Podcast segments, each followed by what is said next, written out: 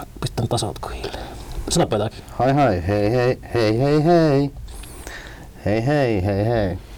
Kyllä sen pitäisi toimia. Tässä huoneessa on ainakin kiva puhua. Tässä on niinku, tämä ääni ei lähde poukkoilemaan täällä mihinkään. Niin. Niin, niin tota. Niin mä ihmet... Oho, mulla oli oma mikki helvetin. Tota, mä näin teidät livenä tuolla Pikisaaressa kesällä. Siksi, Ah, mä, siksi mä ihmettelinkin, että miten ihmiset te tässä mahutta treenaamaan. Aa, ei, Te- meillä on toinen tila. Niin iso bändi ja kaikkea. Joo. Montako ihmistä siellä lavalla oli yhteensä? Meillä on seitsemän. Se on jo aika iso. Joo. kokoonpano. Mitä ne meinasit tuossa välissä, kun juteltiin, että ei haitannut yhtä, että ei ollut keikkoja nyt Niin, pandemian aikana. jep, oli aikaa. Oli aikaa. Ja luulin, että minun pitää olla keikalla, että minä voin olla oma itseni. Oliko, oliko se semmoisessa niin kuin luulossa? Joo, luulen. En mä ikinä oikein osannut piettää keikkataukoja ja aina ollut sille, että jos joku pyytää, niin totta kai, totta kai. Keikkailu on vitun siistiä. Niin. Ja nyt oli silleen, että ai on täällä kotonakin ihan siistiä olla. Itse asiassa täällä on ihan rento olla. Ei ole kiirettä, ei puhelimet soi. Ja silleen. Sulle ei käynyt silleen klassista, että yhtäkkiä kun keikat loppuu, niin muusikko on perheensä riesana viikonloppuisin kotona. Ei, ei ollut mitään semmoista. Kaikki meni ihan, ihan hyvin sitten, sitten loppujen, loppujen lopuksi. Me oltiin San Franciscossa, kun se koronapandemia tuli, että hyvä, että me päästiin sieltä pois. Ajaa.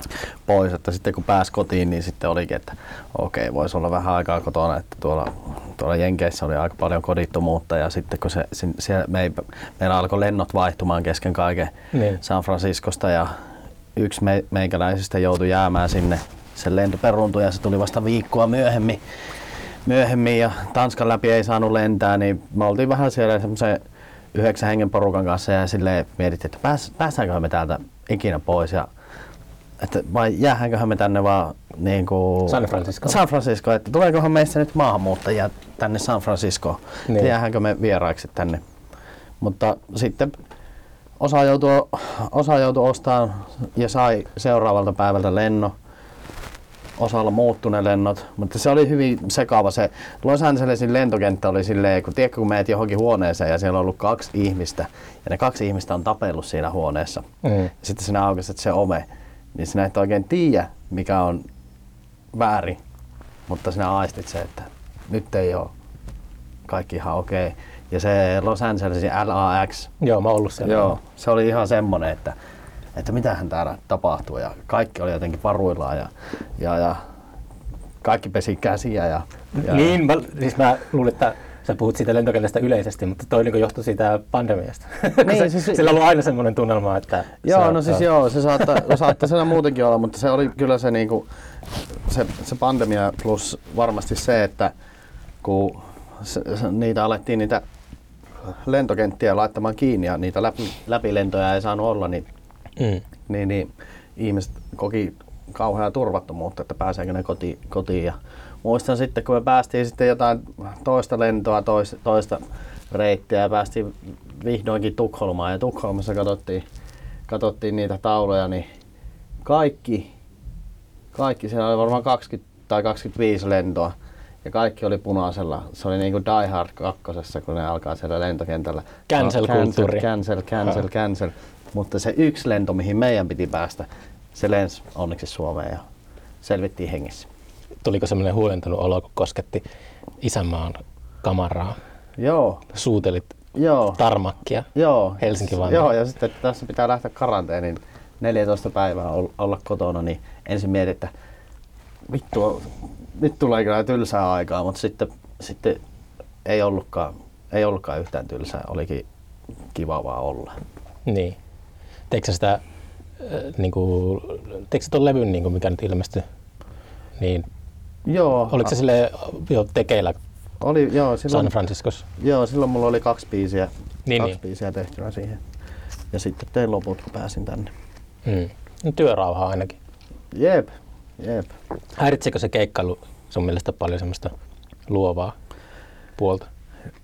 No ei se siinä mielessä häiritse, mutta, mutta aina kun meet keikalle, niin sulla on semmoinen tietty tavallaan se musiikillinen nälkä, mikä sulla pitää olla siinä tekemisessä, niin se vähän niin kuin keikalla tyytyy. Sinä oot koko ajan teet musiikkia ja kuulet musiikkia, niin sinä täytät keikan aikana sen, Niin, aivan. sen tavallaan sen musiikillisen tyhjiön, mikä sinussa on. Mutta sitten kun su- sulla ei ole sitä keikkaa, niin sinun pitää alkaa luomaan uutta, että se musiikillinen tyhjiö täyttyy. Joten keikkailu ei se sillä lailla niin kuin haittaa sitä, mutta se vaan tekee semmoinen, semmoisen, että sitten tuota, siihen ei ole semmoista hullua paloa ja tarvetta mennä tekemään uutta musiikkia, kun on esittänyt just viikonloppuna ka- kaikkea vanhaa, vanhaa kunnes Mut- jossain vaiheessa se muuttuu. Muuttuiko se, missä vaiheessa se muuttui semmoisesta, mä luulen, että niin kuin nuorena ja kokemattomampana, Mm. niin on semmoinen erilainen suhtautuminen keikkailu, että on tosi innoissaan, kun pääsee, pääsee niin kuin tota, näkemään eri Niin. keikkapaikkoja. Ja sitten jossain vaiheessa, kun on nähnyt ne keikkapaikat, niin sitten onkin silleen, että taas täällä. Ja... Niin, se jossain vaiheessa sitä, se huomasi, että me alettiin Kemmurun kanssa, kun me oltiin Kemmurun kanssa yhteiskeikalla, Mm. niin tappelemaan siitä. Minä luulin, että artistit tappelee siitä, että kuka vetää viimeisenä, kuka saa olla headliner. Mutta sitten jossain vaiheessa se kääntyy, että hei, kuka ottaa eka slotti. Ja kaikki halusi mennä sille, no me voitaisiin ottaa tämä eka slotti, niin olkaa te viimeinen. Ja sitten siitä tuli aina hirveä, hirveä sellainen, että, että eikä tämä pitänyt olla toisinpäin. Silloin kun me aloitettiin, niin tämä oli se, se juttu, että kaikki halusi olla headlinereita. Huomasin tuolla ilmiössäkin oli sellainen, että kun se festari kesti niin kuin käytännössä 12 tuntia, niin yllättävän usea artisti halusi soittaa mahdollisimman aikaisin, Joo. mikä on tosi outoa. Mutta se johtui siitä, että ne, halus, ne ei halunnut tapella sitä ilmaisen viinan demonia vastaan, mikä siellä päkkärillä Niin, on. niin, että, joo. että jos keikka on yöllä, niin mm. sitten ei pääse juhlimaan kuin vasta viime hetkellä. Niin, jep.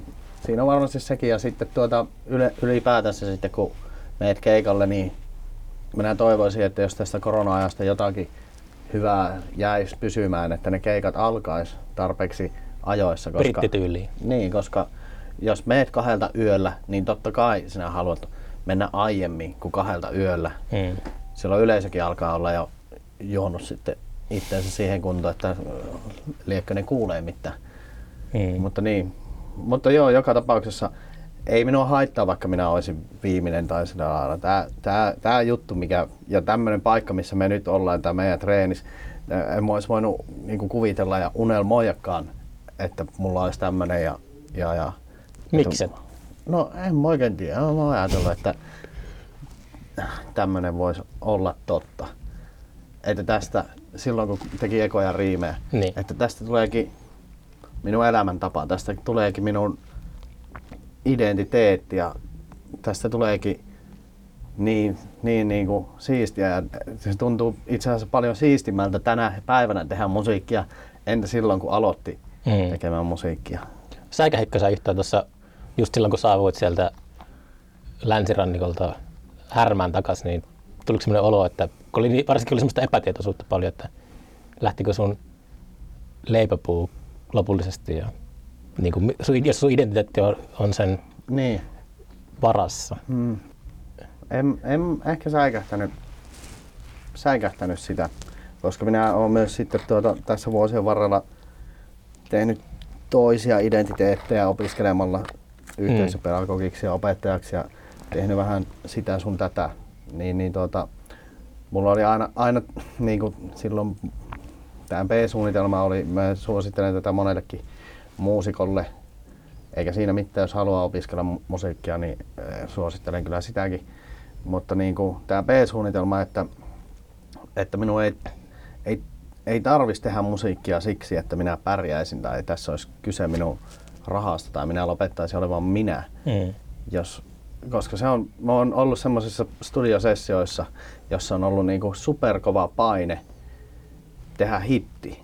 Ja että lähteeköhän tää biisi. Ah jaa. Ja silleen niinku, että, että, että, mitä vittua, vietetään vaan hauskaa. Ei tässä tarvi niinku, ei, en mo, ei, tässä ei ole mitään stress, tässä ei saa olla minun mielestä mitään stressaavaa. Minä, minä ainakin haluan, että tämä musiikki on silleen vaan hauskaa ja on hyviä ystäviä ympärillä ja tulee rahaa, jos tulee. Ei, ei se kaaja maailmaa, vaikka sitä ei tulisikaan. Minkälaista tota, duunia se oli se semmoinen laskelmoiva studiotyöskentelystä? Mua kiinnostaa kun se on mulle niin vieras ajatus, että No siis, Tehdään tolla- niin, siinä on jotakin semmoista, no siis itselläkin oli sitä, silloin kun mulla ei ollut mitään muuta kuin musiikki, niin sitten se oli sitä, että nyt on pakko saada jotain aikaa, että saa uuden keikan. Mm. Nyt on pakko, pakko tehdä joku juttu, Niin. että saa uuden keikan. Mä olin sitten myös kerran semmoisessa studiosessiossa kirjoittamassa. Ja, ja, ja, ja se jotenkin oli myös semmoista niinku, todella niinku hittihakuusta ja ne aiheet oli silleen, että sinne tuli aina uusi, uusi tyyppi ja vähän ha- haisteltiin, että kelle kirjoitetaan ja mitä kirjoitetaan. Sitten niillä kaikilla oli vähän silleen, että no mä haluaisin vaan semmoisen, semmoisen biisin, että tytöt heiluttaa persettä ja meikä voi olla tosi cool. Mm. Ja sitten mä oon silleen, että vittu, niin kuin, että kaikkea mitä Eikö sinä... just kuulosta kaupalliselta? Ja... Niin, jep, jep, jep, jep. Ja silleen, että vittu kaikkea mitä sinä voisit sanoa tai mikä voisi olla vähän tärkeämpää, niin sinä haluat olla vaan coolia, että perseitä heiluu. Niin kuin. Siinäkö se on? Siinäkö se on? Eikö tämä, eikö tämä voi olla jotakin muuta? Ja sitten, että minä en halua jotenkin, että silleen hulluna, hulluna ehkä tuotteistaa itseä tai tehdä silleen, että, että nämä, nämä biisit, että minä haluaisin ajatella, että nämä kappaleet, mitä minä kirjoitan, on jollekin tärkeitä sinänsä, vaikka niitä ei myytäisi niin kuin, Mm. niin kuin, niin kuin se olisi jotakin kertakäyttökamaa tai jotain semmoista. Se olisi tosi outo tehdä taidetta silleen, että taide olisi joku valtameri tai semmoinen, että, että ainakin mä näen se, että taidetta pitää tehdä just jollekin yhdelle ihmiselle. Mm, jep, jep. Mutta tuolla on sitten myös isoja levyyhtiöitä, joille sinä olet tulosvastuussa ja Onko se tulosvastuus? en kai, en mä ole saanut ainakaan mitään painetta muuta Niin. kuin it- itseltäni. Että, mutta, mutta kyllä minä tiedän minun kollegoita, että ne, ne katsoo striimejä, ne katsoo striimejä ja jos ne ei saa niitä striimejä, niin ne pitää itseänsä epäonnistuneena. Ja sitten mä oon aina ollut silleen, että hei, älä, älä laita omaa onnistumista niin kuin noihin striimeihin tai noihin lukuihin. Mm. Että miksi sä laitat oma onnistumisen si- sen, siihen, niin kuin, että miten joku toinen ihminen tai jotkut monet toiset ihmiset käyttää niiden hiirtä tietokoneella. Mm. Että mikä, sekö on sinun niin kuin onnistumisen merkki, että kuinka paljon joku klikkaa hiirellä tuosta sinun nimen kohdalta. Kilpailuhenkisempää. Jep, jep. Ja ne tyypit, jotka niin on ajatellut, ne on ollut aika onnettomia sitten. Koska sitten kun sinä saat, saat niitä striimejä, Mm. niin sitten seuraava biisi, sinun pitää saada enemmän niitä striimejä, tiedätkö? Joo. Ja sitten kun ne haluaa niitä striimejä, niin ne haluaa niitä ihan vituusti. Niin kuin, niin kuin 400 ei olisi jo vituusti. Jos minä sanon sulle, että laske 400, niin et sinä jaksa edes 60 laskea. Mutta y, k, ko, 400 on iso luku. On, on. Ja silleen niin, kuin, niin minä haluan ajatella jotenkin, että, Mm. että ei ottaisi paineita mistään muusta. Ajan kanssa se musiikki kyllä löytää sitten kuulijansa. Niin on siinä, mm, mun mielestä tsekkailee kaikkea tota, niin ympärille, niin alkanut tulla semmoinen fiilis, että, että eletään jossain sellaisessa massahypnoosissa, joka, joka tuutista niin kuin yritetään semmoista mind controllia tehdä. Ja, Ja sitten jotkut, tai aika useatkin taiteilijat, taiteilijista välittämättä, niin yrittää päästä mukaan semmoiseen pyörään, mikä hypnotisoi massoja. jep. Mieluummin pitäisi irrottautua siitä ja rakentaa joku oma, Mm. oma kultti siihen vierelle. Mä katsoin justiin Fra- Frank Zappasta dokumentin. Niin Joo, mä katsoin sen kanssa. Katoit? Joo. Se oli hyvä se, että mitä siinä olikaan? Että minkä vi- vihje tai neuvo antaisit jollekin aloittelevalle säveltäjälle? Mm.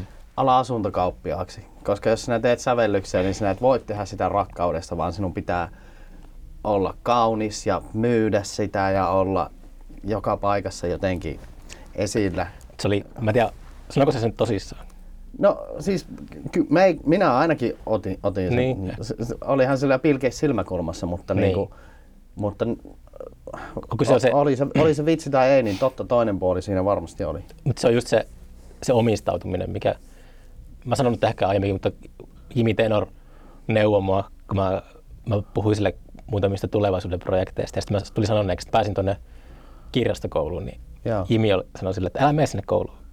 Että sun pitää omistautua näille sun projekteille, jos sä haluat niinku saavuttaa jotain. Niin Niin. Joo. Kyllä mä ymmärrän sen, sen pointin, mutta sitten kuitenkin en mäkään enää mikään nuori kevätkauris ole, että tässä kaipaa jo jotain just semmoista, Mutta et sinä mikään vanha äijä oo. En mä niin vähän kuin Jimi, Niin. mutta mä Eikä hak- Jimikään vanha oo. mutta mä oon hakannut päätä seinään jo kuitenkin niin kauan, että Joo. pakko vähän tutkalla muitakin Niin. maisemia. No siis niin, ite kyllä niinku voin puhua koulutuksen puolesta, että, että sekin on jo vitu uskomatonta, että mä oon saanut täällä yliopistotason koulutuksen ilmaiseksi. Meikä. Mm. Miksi minä saa jonkun, miksi minä olen näin etuoikeutettu? Mä oon Mi- käynyt yliopistolla ja saanut sen vielä vaan sen vuosikurssimaksulla. Kai sä nyt teet töitä sillä No totta kai mä opiskelin, totta Niin. kai minä opiskelin sitä. yliopisto lukematta läpi. niin, ei sentään. Ei, kyllä me, meikä opiskelikin siellä ja se oli kyllä hulvatonta aikaa.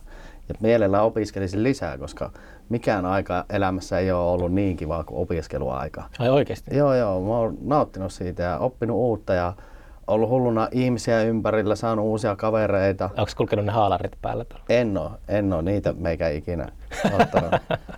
en, en ottanut niitä ja, ja vähän vähemmän ehkä niissä koulun kissaristiäisissä tuli käytyä, mutta, tuota, mutta kuitenkin niin, Jäikö sulle ystäviä sieltä?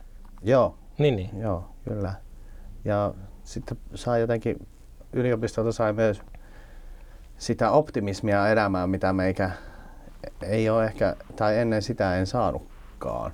Mm. Tai silleen, meikä sai sieltä semmoisia tyyppejä, jotka, jotka niinku kuunteli hyvää musaa ja oli cool ja, ja, ja, ja, silleen, niinku, ei se niinku, sen minkä meikä oppi lukiossa kun olin, sen meikä kävi ihan vasemmalla kädellä. En sano, että meikä kävi täysin oikealla kädellä yliopiston, että välissä vase, vasemmalla, kun tuli Mm. jotain, joka ei kiinnostanut. Mutta tuota, tavallaan meikä sai lukiossa semmoisia kavereita, jotka oli niinku vitun kuuleja. Oli Niin. todella tyylikkäitä juttuja ja teki him, hemmetin siistejä juttuja. Vähän, vähän pahojakin ja pahiks, pahisten juttuja. Kävikö se lukio tuolla Pyssykylässä? Joo. Okei. Okay. Mutta ne äijät, ne äijät, vaikka ne tekikin ja valvo myöhään ja tekikin mitä teki ja katteli siistejä leffoja, kuunteli hyvää musaa ja kaikkea, kaikkea todella niin kuin vitun coolia, niin ne äijät oli myös hyviä koulussa ja se minua ihanno, alkoi ihannoimaan, että hei, meikä luuli, meikä luuli oikeastaan lukioon asti, että, että sinun pitää olla niin kuin vitu huono koulussa ja sinun pitää olla vitun niin kuin paha Mm. tyyppi, että sinä voisit olla cool. Niin, Mut niinpä. Sitten, sitten nämä äijät olikin silleen, nämä oli hyviä koulussa ja pahoja vapaa-ajalla. Ja sitten mä että okei, okay, Mm. tämä koulunkäynti ei selvästi niinku sulje pois sitä, että sinä voit olla niinku, ja tehdä niitä juttuja, mitä sinä haluat tehdä. Ja jos tähän, tähän on sinun intohimo, niin se koulunkäynti ei minun mielestä Mm. niinku, tuota, sulje sitä pois. Oliko Sodankyläläisilläkin sellainen pitkä varjo niskassa? Tai sellainen tota, Kuusamoon niin liittyy sellainen, että moni on sanonut, että kesti ehkä 15 vuotta, että pääsi pois sieltä. Joo. Että on ensinnäkin ymmärtänyt sen semmoisen just pessimismin, Joo. että on pystynyt karistamaan sen hartiolta ja nähnyt Joo. jotain valoakin elämässä. Mä oon itse se ajatellut, että se johtuu aika pitkälti, että on just sattunut kasvamaan lama Suomessa ja Joo. ei ole silleen, ää, ei oikeastaan niin halunnut mitään elämässä. Niin, joo. Ja sitten on vaan silleen ollut tota, ajelehtinut. Mm. Aika moni on, niin kuin, Jep. jos joka 90-luvulla kasvanut, niin Jep. pikkupaikkakunnilla. Niinpä. Ja se saattaa kuulua jotenkin nu- nuoruuteen, että Mm. kyllä mullakin oli nuorena sillä, että vittu mä en halua mennä töihin. Mä en Niin. niin. ikinä mennä töihin. Kunnes tajusin, että jos se työ on kivaa, niin sitten, sitten minä kyllä me, Mm. meen. Ja jos se tuntuu arvokkaalta ja sitten tämä musiikkikin on minun työtä, niin totta kai me menen töihin. Tai miksi sitä haluaa sanoa. Niin. Mutta niin. No tapahtuiko sulla joku selkeä sellainen muutos elämässä, että yhtäkkiä sellainen löytyi semmoinen positiivisuus? No se varmaan oli sitten lopulta siellä yliopistossa. Että Et se oli se, siellä? Joo, varmaan siellä, kun sai niitä semmoisia kavereita, jotka su- suhtautu super optimistisesti elämään ja meikä tämmöinen. Ihmettelikö ne niinku sun semmoista pessimismiä tai Öö, minkälainen konflikti siinä sitten oli niissä kahdessa maailmassa? no ei, meikä varmaan imi vaan, imi vaan niiltä sitä elämän iloa sitä, sitä niin että Joo, joo. En, en, silleen, en, en, silleen, en tarjonnut omaa negatiivista Mä tiedän täsmälleen, mitä se tarkoittaa. Mutta niin kuin vaan, että mä olin vaan silleen, että wow, että ai elämästä voi nauttia, että Mm. eikö tämän pitäisi olla jotenkin kurjaa ja eikö tässä pitäisi, eikö meidän pitäisi puhua tästä, kuinka huonoa tämä musiikki on. Miks, miksi me ei puhua niin kuin, kuinka huonoa joku musiikki on? Miksi me puhutaan vain näistä hyvistä musiikeista? Mm. Ja sitten meikä jotenkin se, se avasi meikä, meikä niinku mieltä ja kaikkea. Ja sai minut huomaamaan, että vittu, mulla ei ole oikeasti elämässä, mulla henkilökohtaisesti, täysin mitään valittamista. Niin. Mä oon yksi vittu onnekkaimpia paskiaisia täällä maapallolla.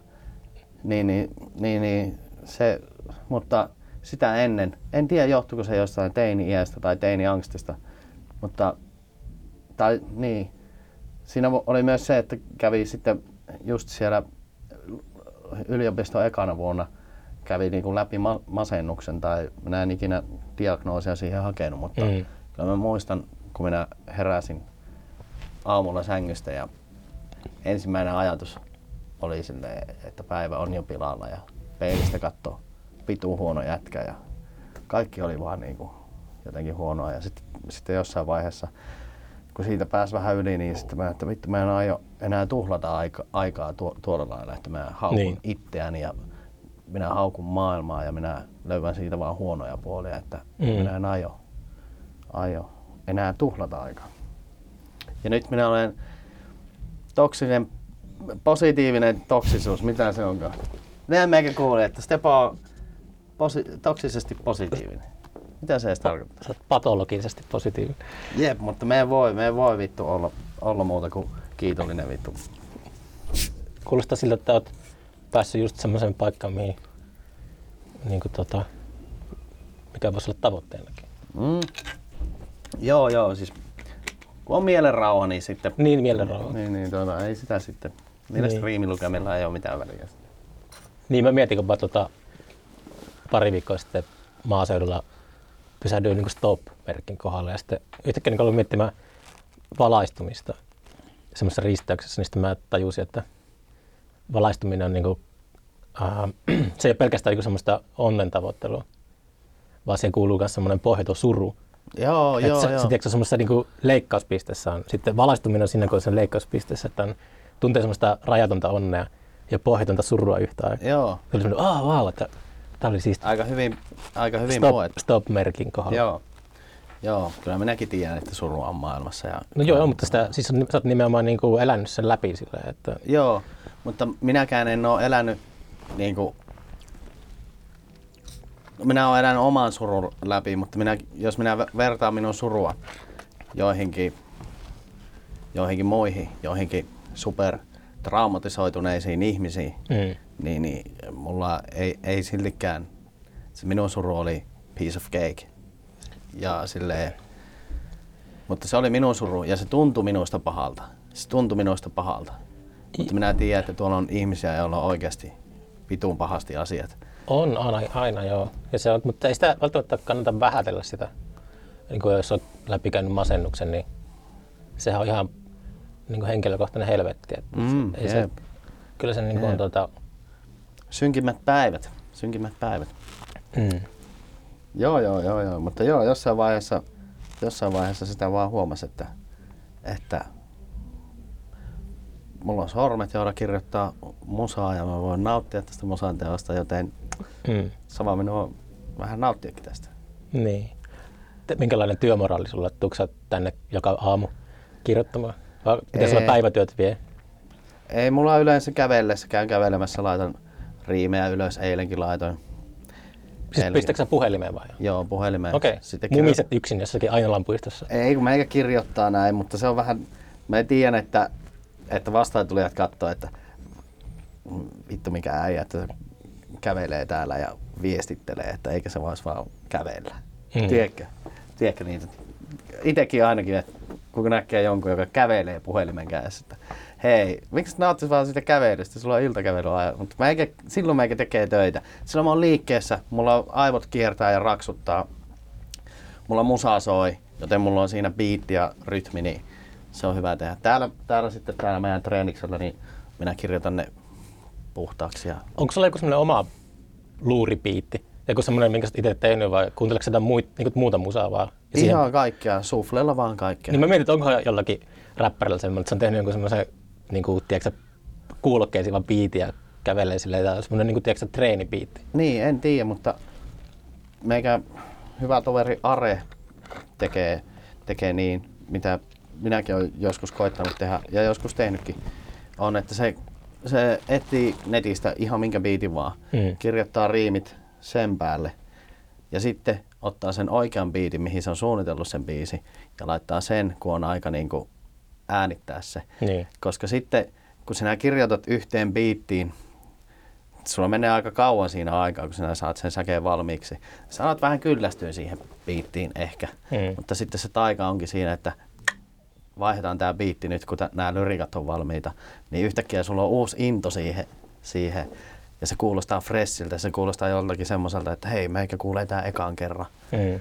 Onko se nyt niinku, onko sulla joku, äh, tähtäimessä sellainen tyyli seuraava levy tai joku EP tai miten se, se milloin se, se levy ilmestyi?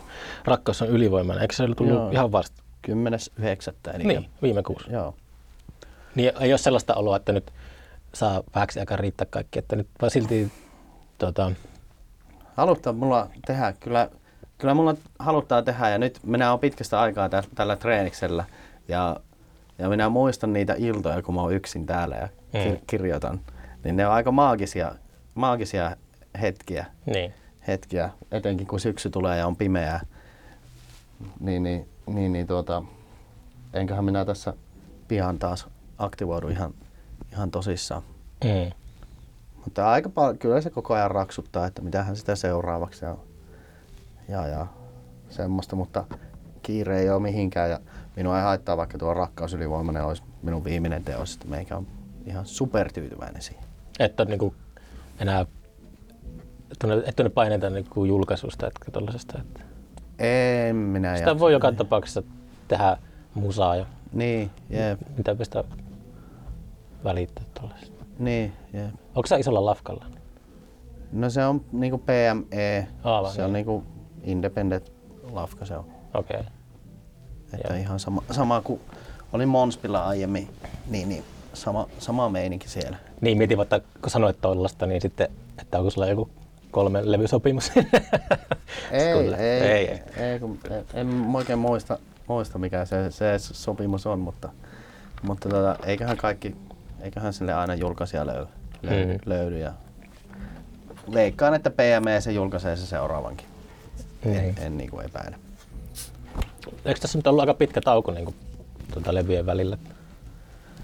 No joo, no periaatteessa 2017 tuli edellinen levy, mutta siinä tuli kolme EPtä Niin, niin. sitten 2019. Että ei ollut mitään semmoista tuota, tekemisen breikkiä kuitenkaan. Ei aina sitä koittaa tehdä. Voisin tehdä typerimpiä, typerämpiäkin asioita kuin kirjoittaa biisejä ja kaikkea. Tämähän on ihan lahja. Mm. Lahja, että pääsee tekemään. Mm. Onko sulla nyt paljon keikkoja tulossa tässä? Ilmeisesti on semmoinen yhteinen päätös, että pandemia alkaa olla selätetty. Joo. Niin ilmeisesti alkaa palautumaan kaikki keikkapaikat ja tällaiset. Joo, on niitä nyt, nyt tulossa taas ihan kivasti. En mä oikein muista aina, että missä niitä on. Mutta... Kierräksä se ison bändin kanssa? Joo, joo, Joo. meitä on seitsemänhenkinen bändi. Syn, syntikka, basso, kitara, rummut ja sitten on pillit eli trumpetti ja saksofoni. Mm. Niin, niin. Hoidatko itse mitään sellaista häslinkiä siinä ympärillä vai? No siis niin, ky- kyllä siinä joutuu, on se vähän enemmän infota bändiä ja hoitaa. Mitä sä hoidat kuitenkin sen semmoisen käytännön? No siis, joo, tiettyyn pisteeseen. Meillä on myös keikkamyyjä, joka hoitaa, että mitä me tarvitaan ja Niin. että missä ollaan yötä ja että minä en myy vaikka keikkoja, mutta minä infoa aina kun keikat on ja mitä keikoilla tapahtuu ja Niin, niin. milloin treenataan ja tuommoiset. Onko tuommoinen iso bändi, niin onko ne soittajat sille sitoutuuko ne vaikka täksi syksyksi sun, sun niin juttuihin? Onko ne, niillä monta eri kiertävä bändiä ja sitten aina pitää jonglöörätä kaikkeen niin sijaisuuksien kanssa ja tällaista vai? Joo, joutuu jonglööraamaan, mutta kaikki on ratkaistavissa. Kaikki, kaikki, kaikki ratkeaa aina kun ne ratkaisee. Että, Hmm. että, tuota, että minä vähän tykkäänkin siitä, niistä tavallaan pienistä palapeleistä, mitä tuo bändin kanssa toimiminen tuo, että, että kaikki menee hyvin niin, ja kaikilla on, kaikki saa, saa siitä sen, mitä ne lähtee hakemaan. Niin minä, minä tykkään siitä, että, että meikä joutuu vähän jumppaamaan aina niiden asioiden kanssa ja huolehtimaan, että, että meidän kosketin soittaja on ajoissa paikalla. Ja Onko kaikkea tapana myöhästyä. Häh? tapana myöhästyä kosketinsoittajana? No ei, kaikillahan meillä joskus tapana, tapana myöhästyä, mutta niin kuin, että kyllä Mi- siinä on haastetta löytää itsekin oikean paikkaan oikeaan aikaan, että Hmm. ei minä sillä. Miten sä kasasit sen bändin? Mm, me Oulussa me yhden Konttisen Nikon kanssa me istuttiin monta iltaa ja mietittiin sitä bändijuttua ja sitten meille tuli se kosketisoittaja ja, ja, ja siinä kävi, kävi vaikka mitä ja, ja, ja siinä oli vaan, varmaan eka kaksi kuukautta me vaan istuttiin ja mietittiin ja yritettiin saada bändiä, mutta siitä ei meinannut mi, mikä, mitään tulla ja, Hmm. ja, ja sitten me vaan istuttiin aina siellä treediksellä ja no otetaanpa kokous ja sitten taas me vaan istutaan ja mitään bändiä ei ole ja seuraavalla viikolla me istutaan uudestaan siellä ja no se basisti ei, ei, se, ei se tulekaan sitten silloin to, toinen homma ja, ja, ja ei, ei, me, ei me saa sitä kitaristia, että se just sanoi, että se, se vanhemmilla on, ne, se vanhemmat on sairaita ja sen pitää olla siellä aina, aina jotakin. Hmm. Mutta jossain vaiheessa me löydettiin sitten semmoinen hyvä kombo ja, ja, ja että kaikilla on hauskaa ja kaikki, kaikki halus, halus tehdä, tehdä ja varsinkin, varsinkin nuo trumpetistit ja saksofonistit, kun ne tulee vähän eri maailmasta, ne saattaa tulla tuo, tuommoisesta korkeakulttuuripiireistä, Hmm. niin sitten ne, ne oli ainakin silleen, että kiva, kun sinun lyriikat on tuommoisia mm, jollain tavalla tuommoisia niin sosiaalisesti vahvistavia, että ei tarvi lähteä kiertämään ja puhua kuinka rankkaa on palauttaa joka viikonloppu pulloja tai, tai, tai jotakin vastaavaa, niin se oli, se oli kiva kuulla, kuulla että sai, sai sitten ni, niiltä tavallaan tuommoisesta skeneestä, mistä minä en tiedä mitään tuommoisesta big banditouhusta tai sinfonia Niin. tai mistä lie, niin sai sieltä vähän semmoista respektiä. Se, se tuntui silleen, wow. Onko käynyt ikinä katsoa tällaisia filharmonikkoja jossakin konserttitalolla? Ö, Oulun Big Band bändiä on käynyt pari kertaa katsoa, mutta haluaisin päästä katsoa jotain sinfoniaa ja jotakin tuommoista oopperaa, koska minä en tiedä niistä yhtään mitään. Minä en välttämättä tykkää niistä yhtään, mutta minä haluaisin tehdä sen päätöksen niin kuin paikan päällä. Niin. Että tykkäänkö minä vai en. Luultavasti minä kyllä tykkään, koska kyllä minä täälläkin kuuntelen jotain, jotain semmoista Mm. niin sanotusti korkeakulttuurista musaa. Mäkin mietin, että pitäisi lähteä joku kesä sen Savonlinnan oopperan juhlille Joo, käymään, niin saisiko siellä semmoisen aimo-annoksen sitten No kerralla? ihan varmasti, ihan varmasti. Se on, se on ainutlaatuinen siinä mielessä, että sä oot Savonlinnassa. Savonlinnassa. Hmm. Että Sitten olisi siellä sellaisena festari urpona kuitenkin joo, joo, joo. sikailee menemään. Jep, sinne. jep, se on 12 päkki pään päällä sille tullut ihan niinku telttavajoitukseen niinku kaikilla rockifestivaaleilla. Mm. Onko se keikkaillut yksin paljon? Tiedätkö läppärin kanssa? Ö, yleensä DJin kanssa on. Niin. DJin kanssa kahdesta. Mutta niitä keikkaa kuitenkin Joo. silleen Ja kanssa. en ole niitä unohtanut vieläkään kyllä.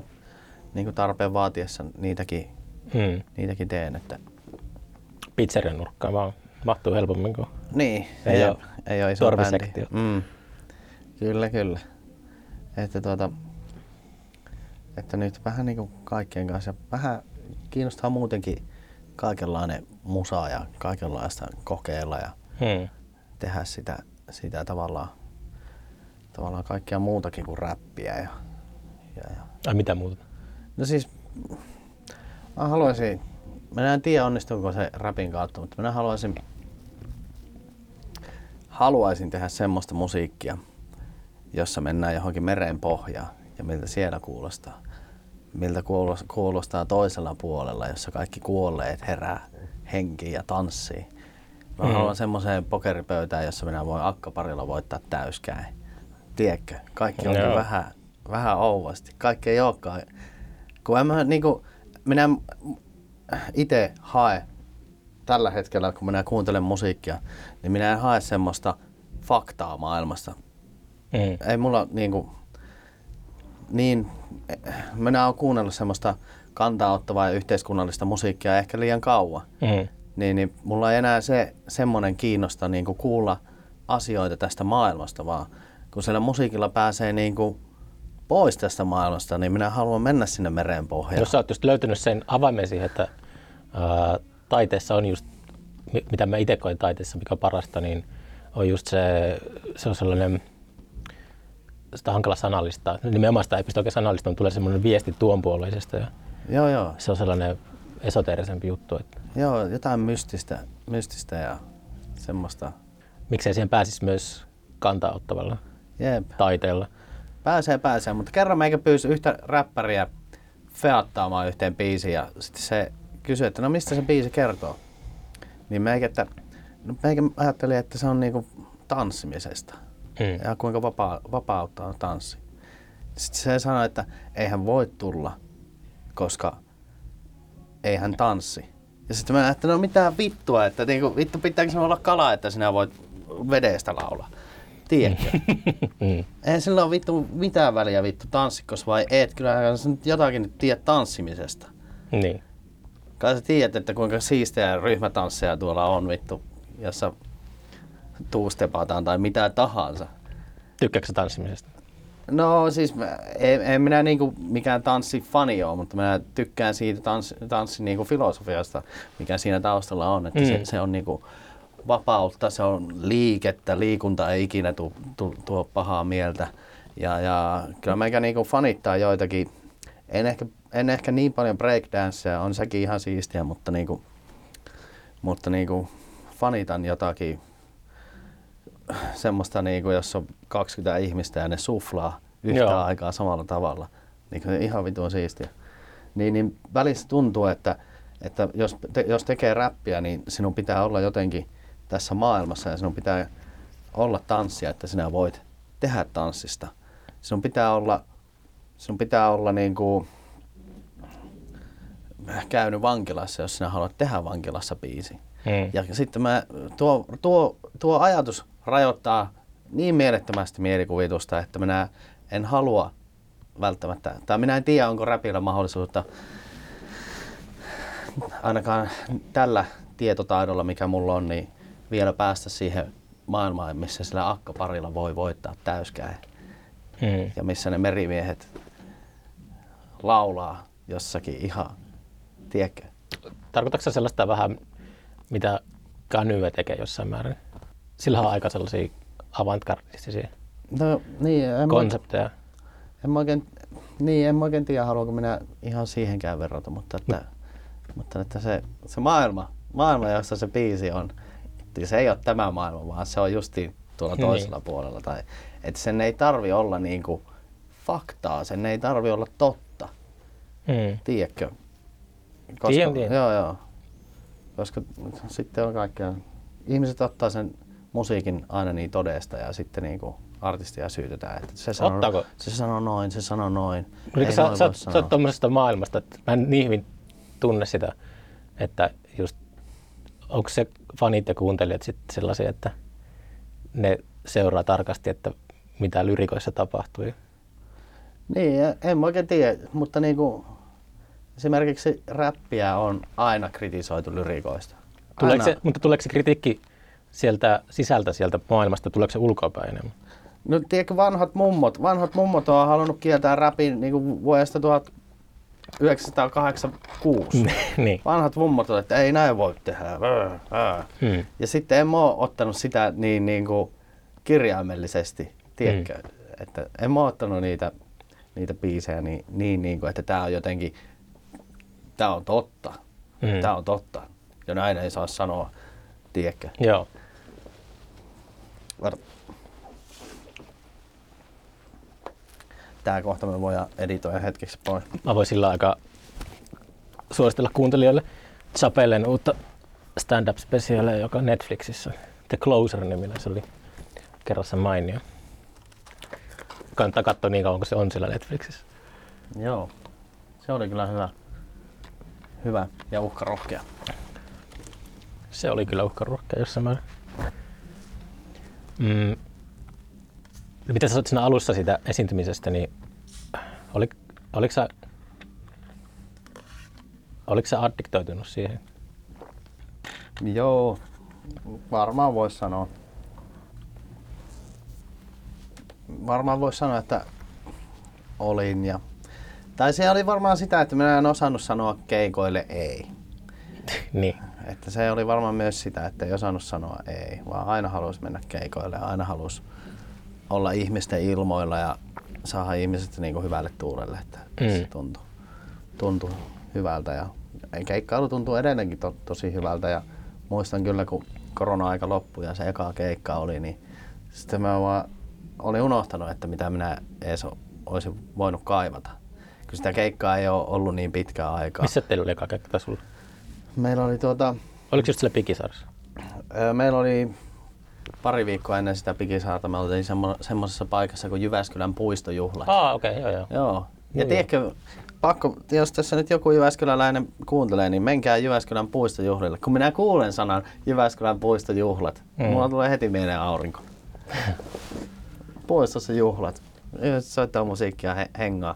Se oli tosi siisti kokemus. Varmasti pitää mennä ensi kesänä. Se, jatkakohan se sitä, mun mielestä Jyväskylän kesä, tai kun tällainen, niin on Suomen kaikkiaika ensimmäinen festari, joka aloitettiin joskus 60-luvun alussa. Joo. Sillä on ollut enemmän jotain jatspainotteista, mutta Joo, siis joo, ja se on osa sitä. Ja siellä on edelleenkin jatsia, ja siellä on eri paikoissa mm, eri juttuja. Ja saattoi siellä olla vähän jatsia siellä puistojuhlissakin, mutta mm. se puistojuhla oli osa sitä isompaa Jyväskylän kesää tai Joo. Jyväskylän viikko tai mikä Joku se. semmoinen siellä, joo. Joo. Joo, kun mä oon lueskellut paljon noita viime vuosina noita just 60-lukulaisten kulttuurityyppien Joo. muistelmia ja päiväkirjoja ja elämäkertoja, niin sieltä mä tota, kalastin tuon ehkä virheellisen tiedon, mutta, mutta muistelisin, muistelisin, että tota, Jyväskylässä on ollut eka festari Suomessa. Mm. Ja se oli ehkä Jyväskylän kesä. Tai sitten ei. No, mutta kiva kaupunki se on. Sillä paistaa aina aurinko. Kyllä. Mm. Nyt kuuluu Joo, musi- no. musiikkia tuon puoleisesta. Jep, seinän takaa soitetaan batting eikö tää? Oota.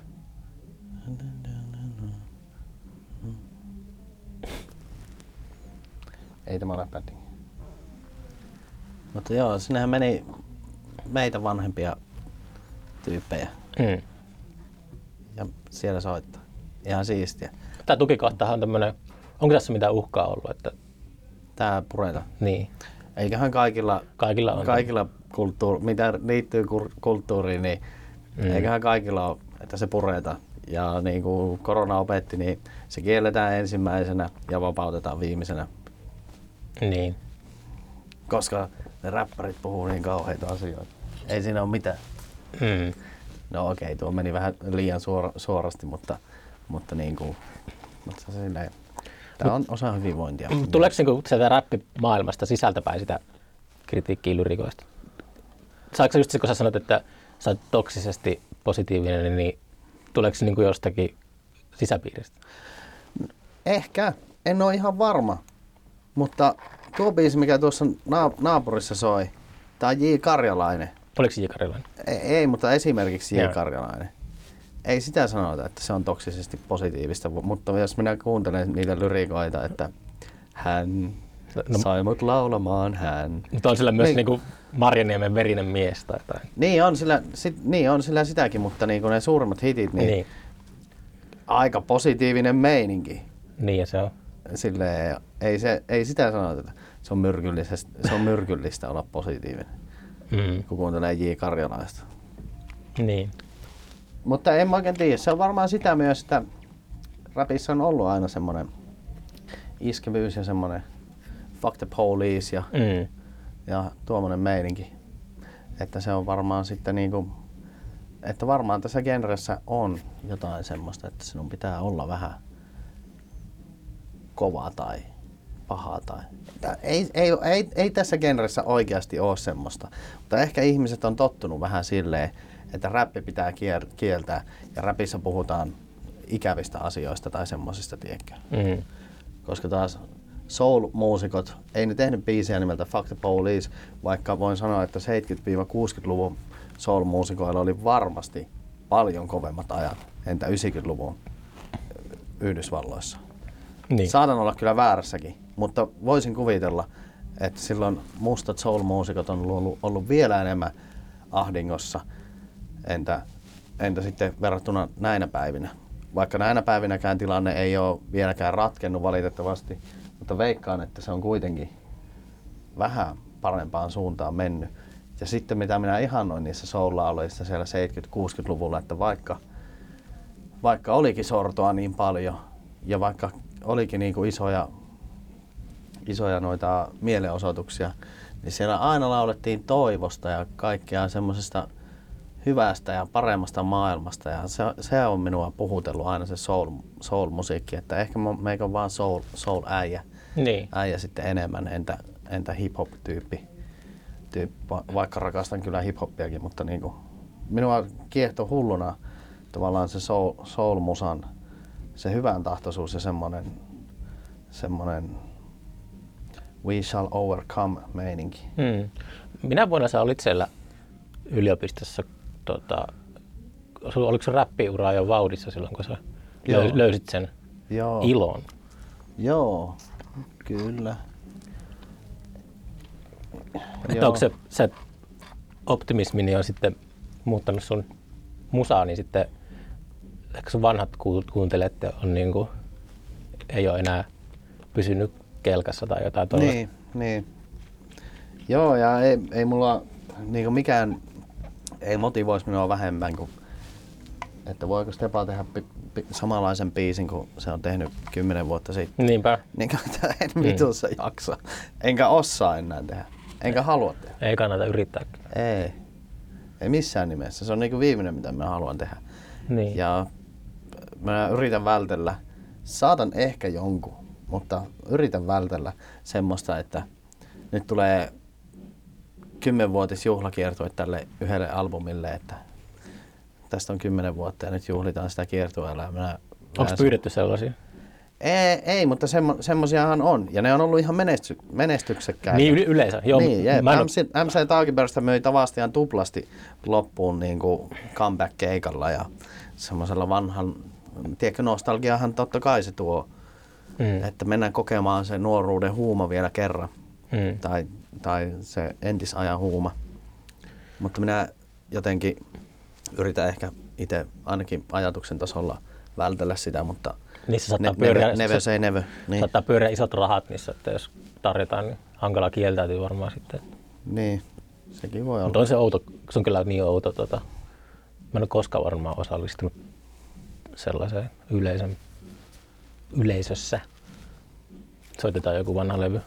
Niin, jep. Mutta kyllä minuakin kiinnostaisi tietysti sitten joku oma, omien Wu-Tangin G-Zetaa tulla ja heittää vanha ykköslevy Liquid Swords. Kiinnostais. No eipä vittu vissi. Mä olin siellä etu, eturivissä. Mutta niitä on hyvin harvoja niitä levyjä, mitä minä oikeasti lähtisin, lähtisin kuuntelemaan. Ja haluaisin tietysti, että että Gets, tai mieluummin minä haluaisin, että Getsetaan uusi levy olisi yhtä hyvä kuin se vanha. Mutta syy, miksi se vanha levy on niin hyvä, ja miksi minä uskon, että ihmiset aina lähtee siihen nostalgiaan, mihin minäkin lähden, on se, että on mennyt niin paljon aikaa, että se levy on löytänyt minut niin useasti. Mm. Tavallaan, että minä alan tietää sen läpi kotaisin, että se on niin, se, se vanha levy on löytänyt ihmiset niin monta kertaa. Meillä on niin paljon enemmän aikaa olla, niin kuin tehdä, tehdä muistoja siihen vanhaan, entä kaksi kuukautta sitten valmistuneeseen levyyn. Mm. Jyvät ero, erottunut, aika on erottanut jyvät akanoista tavallaan ja sitten me tiedetään, että hei, tuohan on huippulevy, vaikka me ei olla välttämättä kuunneltu edes tätä keskimmäistä tässä. Toi on kiinnostavaa silleen, että kun aikaa kuluu, niin sitä lähtee sellainen ulkomusiikillinen kuorutus pois. Kun jos miettii vaikka, eihän niin kuin nykynuoret tai mekään pystytä ymmärtämään, että miten iso asia vaikka Beatles oli 60-luvulla. Että se oli ihan joka paikassa. Ihan megalomaaninen juttu. Siltä se on ollut täysin semmoinen kollektiivinen. Se on vähän ollut joku meteoriitti, joka uhkaa planeettaa. Hmm. Se on, kaikki on niin kuin ollut vähän kuin korona tai pandemia. Niin, niin.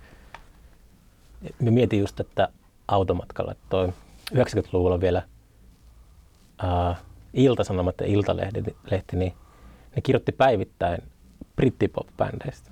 Et sekin oli vielä niin iso sellainen kokemus. Ja sitten kun Mm. menee pari sukupolvea, niin on jäljellä enää se musiikki. Se on niin kuin, joku Beatles on samalla, Niin, samassa, sitä- se on samassa rivissä kuin joku, joku Stereolab tai joku tällainen. Mm. Jep, ei ole enää sitä ilmiötä siellä. Tästä on semmoista kontekstia, Mm. mikä joskus myös, se voi olla, se on mun mielestä tärkeää kanssa, että varsinkin jos se on ollut pioneeri, Mm. että toi on ollut niin kuin paljon ennen kuin muut, niin saattaa menettää jopa sellaista arvostusta. Niin. Se voi olla jo, joidenkin silmissä Niin. silleen, että, että jotkut, jotkut ei voi sietää kuunnella sitä musaa, mitä suurin osa kuuntelee, tiedätkö? Tiedän, hyvä. Joo. Ja kyllä sitä itsekin useasti siihen kategoriaan niin kuin itsekin kuulun, että kuuntelee ihan jotakin omia, omia ihme, ihmebändejä, Niin. mitkä löytää sieltä tavallaan sieltä, sieltä listojen takaa. Niin haluaa välttää just sitä Jep. riskiä, Koska siinä, massahypnoti- ma- massahypnoosin riskiä. Jep. Se on- Joo, joo, ei hätää, ei hätää. Jo, joo, just, just niin.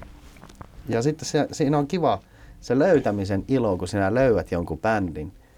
Se on se löytämisen ilo, se tuntuu, että mä oon löytänyt nyt jotain, jotain ihan uutta ja jotain tosi siistiä. Ja Mm. tää on niinku, tää on niinku meikäläisen, meikäläisen juttu. Ja minä voin kertoa tästä jollekin toiselle ja Mm. se on niinku, se on niinku kiva se tavallaan se, se tavallaan se löytäminen tai mikä se, että miten sen löytää yhtäkkiä, niin se tuntuu hyvältä. Tuo oli hauska, mitä sä sanoit aiemmin siitä, että kuuntelee musaa sen takia, että haukkuu sitä. Se on semmoista vihaa kuuntelua. No, mä vaan muistin, että mä itsekin tehnyt sitä paljon, että on, on käyttänyt ihan älyttömästi, Niin, niin, jep. älyttömästi aikaa siihen, että kuuntelee musiikkia silleen. Mistä ei tykkää. Niin, Niin, jep. Vitu outo. se on tosi outo. Maailman täynnä hyvää musaa. On, on. Ja minä haluan, että siellä on sitä huonoa musaa. Minä haluan, että maailmassa on myös huonoa musaa. Tai sitä musa- musiikkia, mistä minä en tykkää. Koska se antaa mulle vaihtoehtoja siihen, että minä voin päättää, mitä minä kuuntelen. Että jos minä en tykkääkään tuosta, minä haluankin kuunnella tuota. Mm. tuota. Ja si- silleen minä tämä oma, oman tavallaan myönteisen lähestymistavan on, on se paljon muutakin kuin myönteistä ja se on vähän väärin ehkä, että minä itse sanon omaa musaa myönteiseksi, mutta minä, mitä ikinä se minun musiikki onkaan, niin minä ajattelen, että jos minä julkaisen tämän, niin minä annan niin kuin vaihtoehon maailmaan. Niin. Että jos te ette halua kuunnella jotakin juttua, niin t- tässä on teille vaihtoehto. Kuunnelkaa tätä, jos haluatte. Jos ette halua, niin mitään pahaa ei tapahdu, vaikka te ette kuuntelisi sitä. Mm. Mutta jos te vihaatte sitä, niin mä olen pahoillani, koska se viha ei tule muuttaa sitä, että minä tuun tekemään lisää musiikkia. Ja vaikka minä vihaisin kuinka jotakin artistia, niin se ei, minun viha tekee minun päivästä huono. Ja se ei muuta sitä, että se artisti tulee tekemään seuraavan levyn, joten miksi minä vihaisin sitä? Mm. Millä, millä metodilla sä tota, etit uutta musaa? Käykö sä levykaupoissa tai antikvariaatiossa vai? Öö, en mä oikein, en siihen ole yhtä, yhtä samaa. Nyt kun on tuo Spotify, niin siellä on kaikkea tulee vastaan. Saattaa joskus lyömättömissä saattaa tulla jotain hyvää. jostain radiosta, jotkut kaverit kertoo. Tai sitten, Onko se levykeräilijä? Onko se ollut ik- ikinä levykeräilijä? joo, mulla on, mulla on niinku, mulla on aika paljon CD-levyjä Okei. Okay. ja CD-soitin, että, että on silleen, on ollut levykeräilijä, CD-levykeräilijä. Vinyylit ei ole ollut sulle. Joo, ei, Jut- ei. Joo. Aika jännä. On mulla vinyyleitäkin, mutta niinku, että muistan silloin, kun se CD oli niin helppo ja mulla oli CD-soitin pienenä, Mm. niin, niin sitten CD-tä aloin ja sitten sen CD pystyi laittamaan siihen kannattavaan CD-soittimeen ja kuunnella. Discmaniin. Discmaniin, jep. Ja kuunnella, kuunnella matkalla, niin se CD oli hyvä. CD-soitinta pystyi kuuntelemaan autossa myös, mikä oli tosi hyvä. Mm. Mankan pystyi ottaa messiin kaupungille ja kuunnella sieltä. Niin, niin se CD oli sillä, sillä lailla tosi kätevä. Ymmärsinkö mä oikein, että oliko sulla semmoinen niin kausi tuossa jossain välissä, että sä et kuunnellut musiikkia ollenkaan? Onko, onko sä aina kuunnellut musiikkia intohimoisesti? Vai Ää. Tuliko semmoinen kyllästyminen? Öö, olisikohan mulla ollut? Vai liittyykö se, kun sä just sanoit siitä, että keikkoihin liittyy ylipäätään semmoista hälinää, niin sä opit olemaan Niin. kotona. Joo. Ehkä mä siitä vedin turhan Joo, joo. nopeita johtopäätöksiä. Ei se tuota, aina, aina mä oon kuunnellut musiikkia ja aina se on, aina se on ollut minun kaverina silloin, kun Hmm. muut on bileistä lähtenyt, niin mä oon pystynyt laittamaan vielä biisit soimaan. Ja ihan monesti vielä edelleenkin tavallaan, kun laittaa nukkumaan, niin laittaa jonkun biisin soimaan. Okei. Okay. Että tuota, mutta välissä on ehkä tekemisen kanssa ollut silleen, niin kuin varmasti kaikilla muusikoilla ja tai, taiteilijoilla, sen, että kannattaako tätä tehdä ja onko tässä järkeä ja, ja, ja Tuleeko noita usein sullekin? no en, en mä oikein tiedä usein, nyt niitä ei ole tullut pitkään aikaa. Nyt minusta tämä, tämä musiikin tekeminen on vaan jotenkin, on vaan nautin siitä ja tämä on Mm. ihan vitun siistiä. Niin kuin, mä, mä, mä, iloitsen, iloitsen, kun mulla on mahdollisuus tehdä, Mm. tehdä musaa. Ja, ja, ja, ja, mutta on niitä semmoisia kausia, kun miettii. Tavallaan, tavallaan ni- on niitä kausia paljon, koska niitä kausia on siinä just niin kun sä alat tekemään levyä, joka on aika iso projekti ja iso, paljon riimejä pitää kirjoittaa ja paljon juttuja ottaa huomioon ja kaikenlaista, et, ettei niissä ole samanlaiset rakenteet ja että tässä tapahtuu jotain, mitä ei tässä tapahdu ja, ja, ja, ja, ja niin siinä tulee semmoinen semmoinen epätoivo ja epäusko itteensä, että vitsi, onnistuukohan meikä, että tuolla kylillä meikä puhuu, että vittu nyt lähtee ja tässä sitä ollaan näiden vaikeuksien kanssa. Mutta sitten periaatteessa ne justiin ne vaikeimmat hetket ja ne, kun sinä epäilet itseäsi, ne onkin ne kaikista arvokkaimmat. Kun, kun ne pääsee yli, yli, niin sitten tavallaan mitä kauemman sulla menee tehdä se yksi biisi, ja jos sinä et luovuta sitä ja sinä saat sen lopulta toimimaan, niin se palkinto siitä on paljon, paljon suurempi kuin se, että se, no joo, heräsin, heräsin ja tein kolme biisiä tuossa. Ja ke, ei, ei ole vielä edes puolipäivä. niin kuin, että, me, että minusta se niin kuin, tavallaan ne vaikeudet on, on ehkä tärkein osa tätä, tätä niin kuin, tekemistä. Toi lyrikoiden kirjoittaminen, niin pulautatko sä kokonaisia klönttejä sille kerralla vai onko, sä, onko se semmoista hinkkaamista? No, mulla jää usein meikä kirjoittaa biisin kolme kertaa. Kolme kertaa kirjoitan yhden biisin. Että sulla on joku semmoinen punainen lanka ja sitten se ympärille.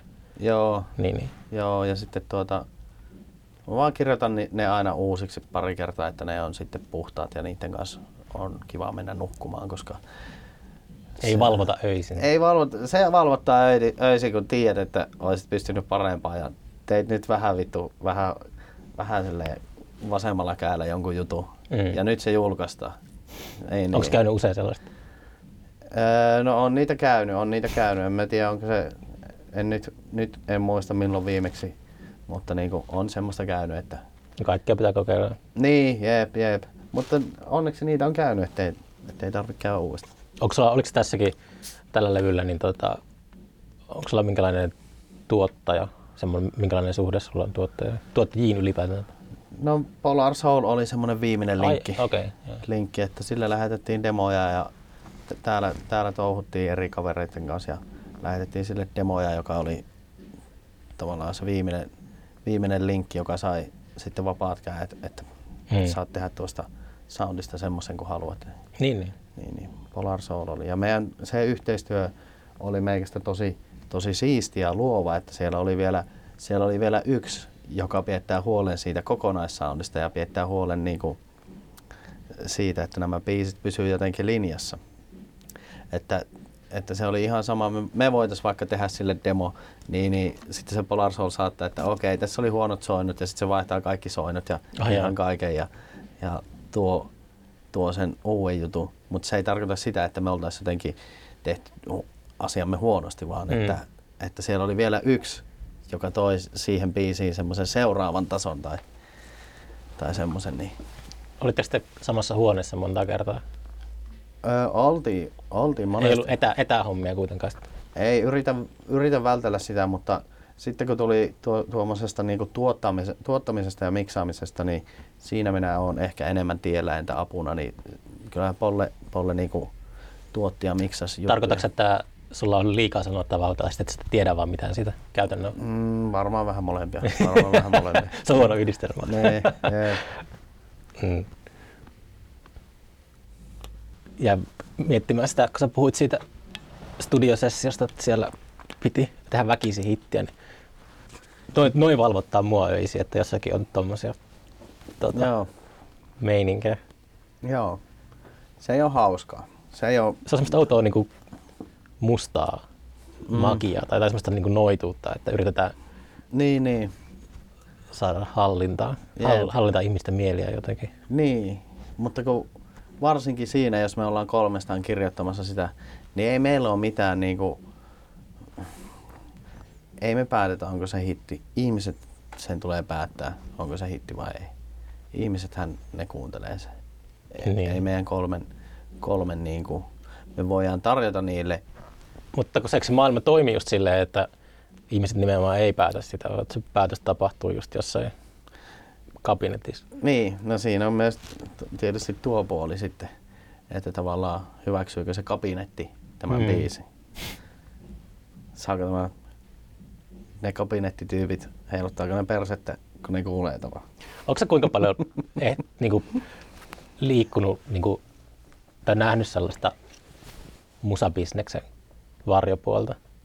Tai sellaista, että mulla niinku on ehkä muutaman vuoden ajan, kun H2 oli sen verran iso tapahtuma, niin sit pääsin niinku just seinäruusuksi pari kertaa johonkin sellaiseen outoon tilaisuuteen ja sitten vaan näki sellaisia ihmisiä, jotka niillä ei ole mitään tekemistä luovuuden kanssa eikä Mm. se olisi ihan hyvin on ollut kyse jostakin Wall, Wall Streetistä melkein. Niin, niin, joo. No on, joilla, jo- joillakin on. Ja joskus on tapahtunut. Itse on yleensä sitten, sitten vaan silleen, että vittu ihan sama, maksakaa meille mitä jää nyt viivaa. Niin tule, onko se lähestytty silleen, niin kuin, tiedätkö, sä, että dollarin kuvat silmissä selkeästi ja jotenkin silleen, tehdä yhteistyötä tällaista? Mm. Onko kokenut sellaista? No, en, en oikeastaan. No, kerran, niin. Mutta se, se kokemus oli tosi hauska.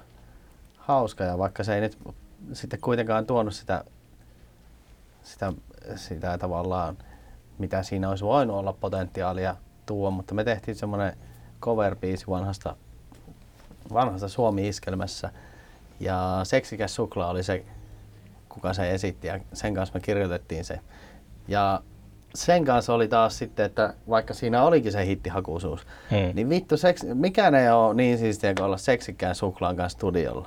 Sillä oli koko ajan hauskaa ja se naurot, nauratti meitä ja se riemuitsi sitä ja hölötti ja teki sen, sillä oli se justiin siihen sen biisiin, biisiin tavallaan, että vaikka siinä on kaikki se potentiaali, että tämä voi tulla isoksi, niin ei sillä kiinnostanut vittu. Se vaan vittu veti, veti ja vaikka siinä olikin ehkä jotain levyyhtiösetiä takana, niin se, se pietti hauskaa ja se, sitä oli niinku mukava tehdä ja se, se oli myös niitä yksiä niitä opetuksia, mitä se seksikkään suklaan kanssa työskentely olikaan, että, että vittu ei mitään, vittu nauretaan täällä kun ollaan, niin kuin, tehdään tätä biisiä, mutta muistetaan piettää hauskaa.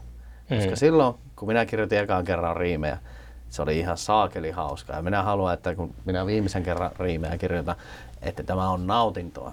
Mä ymmärrän, mitä sä tarkoitat, mutta toi on just se, tiedätkö, kun lähtee vaatimattomista oloista, niin sitten se tulee semmoinen se exploitaatio, semmoinen hyväksikäyttö just usein varmaan johtuu siitä, että on ehkä semmoinen olo artistilla, että ei ole ansainnut tätä kaikkea ja sitten siinä tulee joku sellainen kaupoihattuinen manageri, joka niin, niin. vetää välistä ihan vitusti. Niin. On sille ehkä vähän naivi, naiviin katsein. Joo.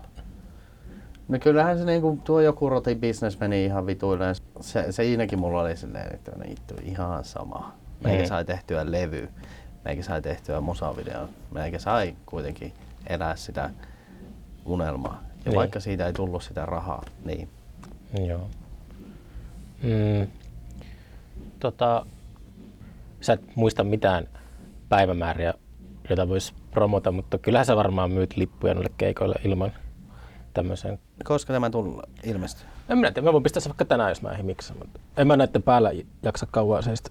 No Turkuun tullaan 22. 10. Dynamo 23.10. ollaan Tampereella. Jotain, jotain, jotain. Ja 20.11. oltiin Helsingissä. Ja 19.11. ollaan Lahdessa. Siinä ehkä. Ehkä. Ai niin, ja ensi viikolla tulee sitten tuosta Rakkaus ylivoimaisesta pieni EP, jossa me bändin kanssa veivataan niitä biisejä 13. 13. 10. Oho, yllättävän hyvinhän näitä alkaa mm. muistaa sitten, kun muistan. Treenailetteko te usein bändin kanssa? No, kyllä me treenailtiin silloin, kun tarvi, niinku, tarvi niinku treenailla ja tehdä sovituksia, niin treenattiin ihan niinku hullut. Mutta nyt, kun tavallaan on se on se keikkasetti ja ne biisit on tällä hetkellä tiedossa, niin me yleensä vetään ne läpi ennen keikkoja. Mm. Mutta että ei tarvi enää tehdä semmoista, se oli, se oli iso, iso työ sitten niin kuin alkaa tekemään niin kuin bändisovituksia. Miten iso työ se oli silleen? No kyllä siinä joutui sitten, kun on seitsemän ihmisen kanssa studiossa ja tekee yhdestä studioversiosta versiosta bändiversio, niin siinä onkin aika paljon, niin kuin, että miten me soitetaan tämä yhteen ja miten me saadaan ja mitä tapahtuu tämän jälkeen ja mm. miten tämä versi, versio on enemmän meidän, entä se, se niin kuin Onko sulla mitään semmoista niin kuin musiikkiteoriasta, mitään kärryä vai onko se silleen... Ei, ei ole. Joo. Joo, meikä on ly, ly, lyyrikko. Ja se on vähän silleen, silleen niin kuin, että minä halusinkin halusinkin sille, että minä lähden opiskelemaan musiik- muusikoksi. Vaikka välissä vähän ehkä, ehkä kadun, mutta siinä, siinä, siinä sitten on opiskelleet muusikot joutuu ehkä niin kuin enemmän sitten menemään soittamaan cover-keikkoja ja laivakeikkoja, mikä ei minua itse henkilökohtaisesti niin kuin innosta. Mm. Minua innostaa ehkä oman setin tekeminen ja niitä, mutta se helpottaisi kyllä vitusti jos osaisi osais niinku musiikin teoriaa. Mutta mulla on myös korvat, jonka kanssa minä osaan musiikin teoriaa. Minä vaan kerron niistä eri, eri sanoilla, kun muusikot puhuu keskenään niistä. Mm. Minä voin viheltää niitä juttuja ja minä voin kertoa, kertoa mutta eri sanoilla. Se Pikisarren keikan perusteella, niin voi kyllä voi suositella, että kuuntelijat voi tulla tai mennä tuota, noin, Tanssimaan? Tanssimaan. Se oli, se oli hyvä tota, semmoinen just soulia ja sellaista. Joo, ja siinä on vähän kaikenlaista tapahtumaa ja välissä sitten taustalaulua ja kaikkea tuommoista. Niin, ja, ja, tulkaa keikoille, me ollaan iskussa ja, ja, ja minä en tiedä kuinka kauan nämä bändit kestää, mutta kaikki hyvä loppuu aikanaan, mutta nyt me ollaan vielä täällä, niin tulkaa keikoille, jos, jos teillä on aikaa. Ties, tota, kiitos paljon. Mä lähden takas koulun penkille ja käyn nakkaamassa sut ensin sinne Kakeet sulle. Kakeet sulle. Jees, kiitos paljon.